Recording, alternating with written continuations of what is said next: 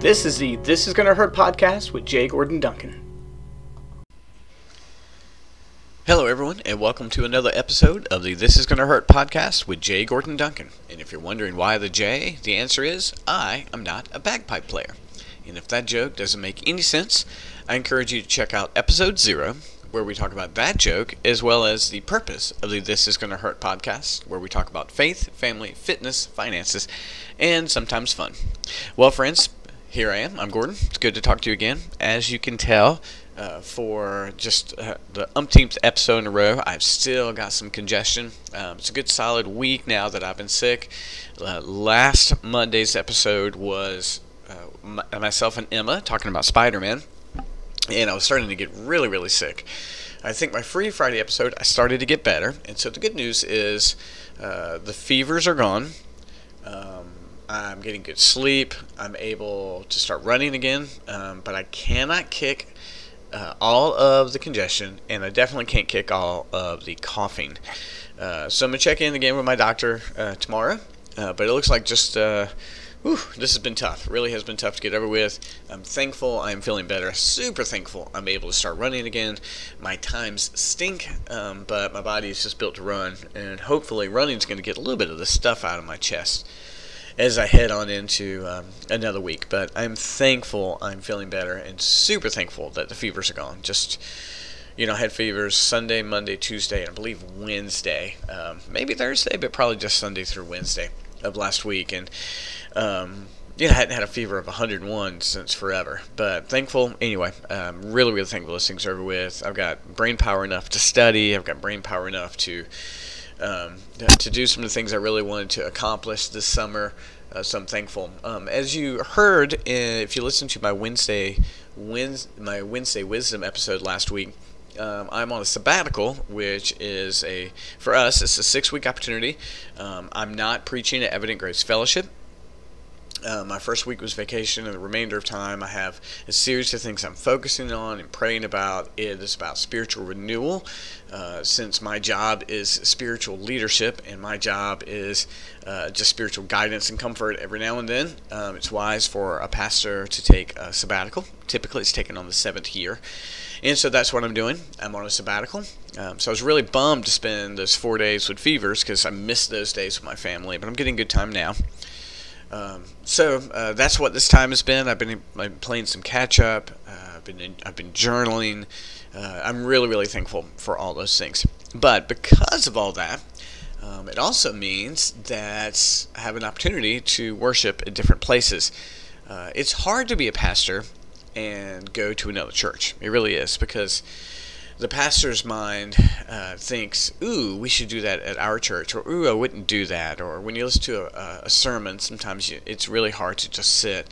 Uh, you make judgment calls about what could or couldn't be said. It's very easy to have like a an error meter up. I don't want to do that. Um, I had one friend suggest you just and said to me, you just shouldn't go to church at all during your sabbatical. And I'm not down with that. I understand every pastor has to approach these differently, but one of the things I really want is to enjoy worshiping with my family. And so we did that. And so our first week, we specifically chose a church outside of our denomination, uh, different than our church, um, and wanted an opportunity for my kids to have some experiences we chose a smallish church. Not that we're only going to go to small churches while we are away, but we wanted to uh, have our first experience somewhere that wasn't too huge. And so I want to do a little bit of a. Um, you know how you do like secret shopper? You know what a secret shopper is? Secret shopper is someone who goes to a restaurant, to a store, and they're they're paid to just go and interact with that store and then report back. Uh, as a consultant to the eye care industry, I've done that. I've been uh, a secret patient before. Uh, I had a doctor bring me in one time, and, and I said, Well, the first thing I want to do when I walk in the door, I don't want anybody to know who I am. I want a, an eye exam. And so I did that. I went in and I, I, got waited on like a patient and went through the whole experience and got an eye exam and went and looked at glasses and everything. And they never knew that I was a consultant. And so then I gave him all that feedback. So I thought, huh, I don't know if I'm going to call this a secret worshiper or not. Um, but uh, I wanted to give my feedback. Now, I'm not going to tell you the name of this church. I am, uh, I like these folks a lot. Um, but uh, here's my take. So here we are. We are visitors for a church. Um, it's not a church with its own building. Um, so um, it's a church plant or a youngest church. Um, they had signage, but the signage was confusing. Um, you could see the sign on the street, uh, but there was confusion. Like, do we go down the alley? Do we go down to this little door that's over here? They probably needed like a signage with an arrow or something specific, like down the alley or something. But they did have signage. Um, uh, it's one area where they could, they could probably improve a little bit more. And they went in, and I want to let you know that we were greeted at the door by just a super friendly uh, gal. She was really kind. Um, she was very excited that we were there. She introduced, uh, she told us her name, and uh, told us everything we needed to know. You guys have to forgive me with this cold. I get sleep late at night. and I get uh, sleepy, and so uh, she directed us really well. Um, this church is located sort of in a basement of a building. Um, and the space is very church plant space. It's got a couple columns that obstruct eyesight. I think they had 70 seats.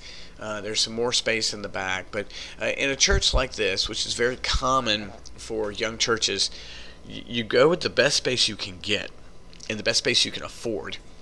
And in this case, if you're going to go here, you're going to stay because you like the people and the music and the mission, but you're not going to stay because of the space. And that is such the challenge of young spaces, young churches. I can't tell you how many times that we'll have a guest at Evident Grace and someone will say, So you guys got plans for a building? And I love that. We're in a, a, a gym. It has so much space to move. We have so much space to grow and people are like, when do you get in a building? And a building is like a $2 million endeavor. And, and I'm super excited about a building. I really, really am. I'm, I'm, ready to, to make that leap and to be a building, that, a church that builds a building. But it's so hard to do. And it takes people typically donating land, it takes people giving uh, hundreds of thousands of dollars. Um, but in, this church, the, the, space there's nothing about the space necessarily that's deterring. The columns are a little bit tough, uh, so you got to choose where you're going to sit. Um, this church does not do an overhead, um, so they're doing printing. And so an overhead, they're not worried about lyrics up on the screen. Um, so they print all their lyrics, so they probably got a pretty decent printing uh, line item in their budget. Um, very simple, chill music, um, guitar, uh, cajon, uh, a couple of vocals. Um, I, I, enjoyed it. And uh, the music was a bit like ours at Evident Grace. And by ours, what I mean that is it's uh, um, some traditional hymns done acoustically or traditional hymns redone acoustically. Uh, but I liked them a lot. It was uh, very, very sweet, very worshipful. Um, uh, they uh, did some of the elements that we enjoy. Um, so there was a call to worship. There was a time of repentance. There was an assurance of forgiveness. They took the Lord's Supper. Um, all, all, those things, uh, for at least for us, made visiting this church uh, really, something really, really easy. We were thankful for. Um, uh, the setup was similar to ours. The, the service was a little bit longer, and the sermon was longer. Now, here's the thing uh, there's not a right and wrong about uh, sermon length. My sermons clock in at like 38 minutes. Uh, I'm always in that 30th time frame. If I if I reach into the 40s, it's rare, uh, but my average is around 36 to 38 minutes. That's by design. I think that is typically where people's mind, uh, attention spans land. It's where really how long I like to preach. I don't bust guys up if they preach longer. If you preach shorter, I'm like I don't know how much you're communicating. Um, but I tell guys, listen, if you're gonna preach 50 minutes to an hour, I mean you better bring the thunder every week. I mean you must be a phenomenal orator. You must be a phenomenal preacher. This is my opinion. If you're going to preach 50 to 60 minutes, like you better be phenomenal. Um, because I just don't think people um, have the attention spans for it well. Um, and they do have the attention span for it if you can knock it out of the pl- out of the park. That's just it. If you want to capture this generation's attention span with 50 to 60 minute sermons, you better be phenomenal. Um, and that's just my opinion. So that's why I keep things around 38 minutes. Um, and this uh, church also did the Lord's Supper. Um, they did a different approach um, than the Lord's Supper than we do. At the Lord's Supper, we ask that uh, uh, people examine themselves. 1 Corinthians 11 says that um, you must um, be able to discern the body of Christ. And discerning the body of Christ has two theological applications. Um, does that mean you have faith in Christ for the forgiveness of your sins? And then the body of Christ is also the church. And so has the church recognized that salvation? And they recognized it by things like um, baptism or membership. And so 1 Corinthians 11 says if you can't discern the body of Christ, so don't take. That's called fencing the table. So the rightful giving of the Lord's Supper says, hey, you need to have faith in Jesus, you need to be baptized and be a member of a church. Um, and if you can't say that, then please don't take.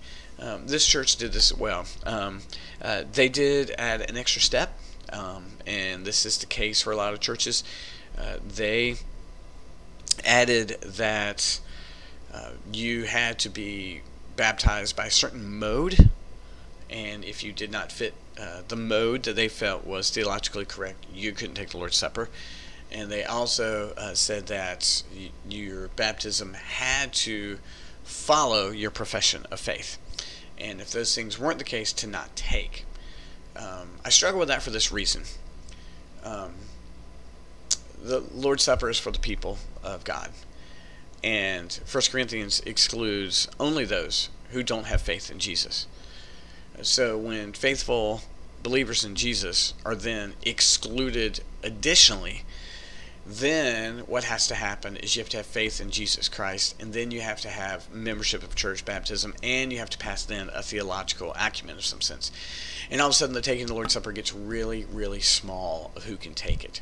Um, or at least it winnows it down. So, uh, with that, that was a struggle. Uh, my family and I love these folks. We hung in there. We did not take the Lord's Supper because not all of my kids would uh, qualify, if you want to use that terminology, um, in terms of the mode that they felt was biblically appropriate.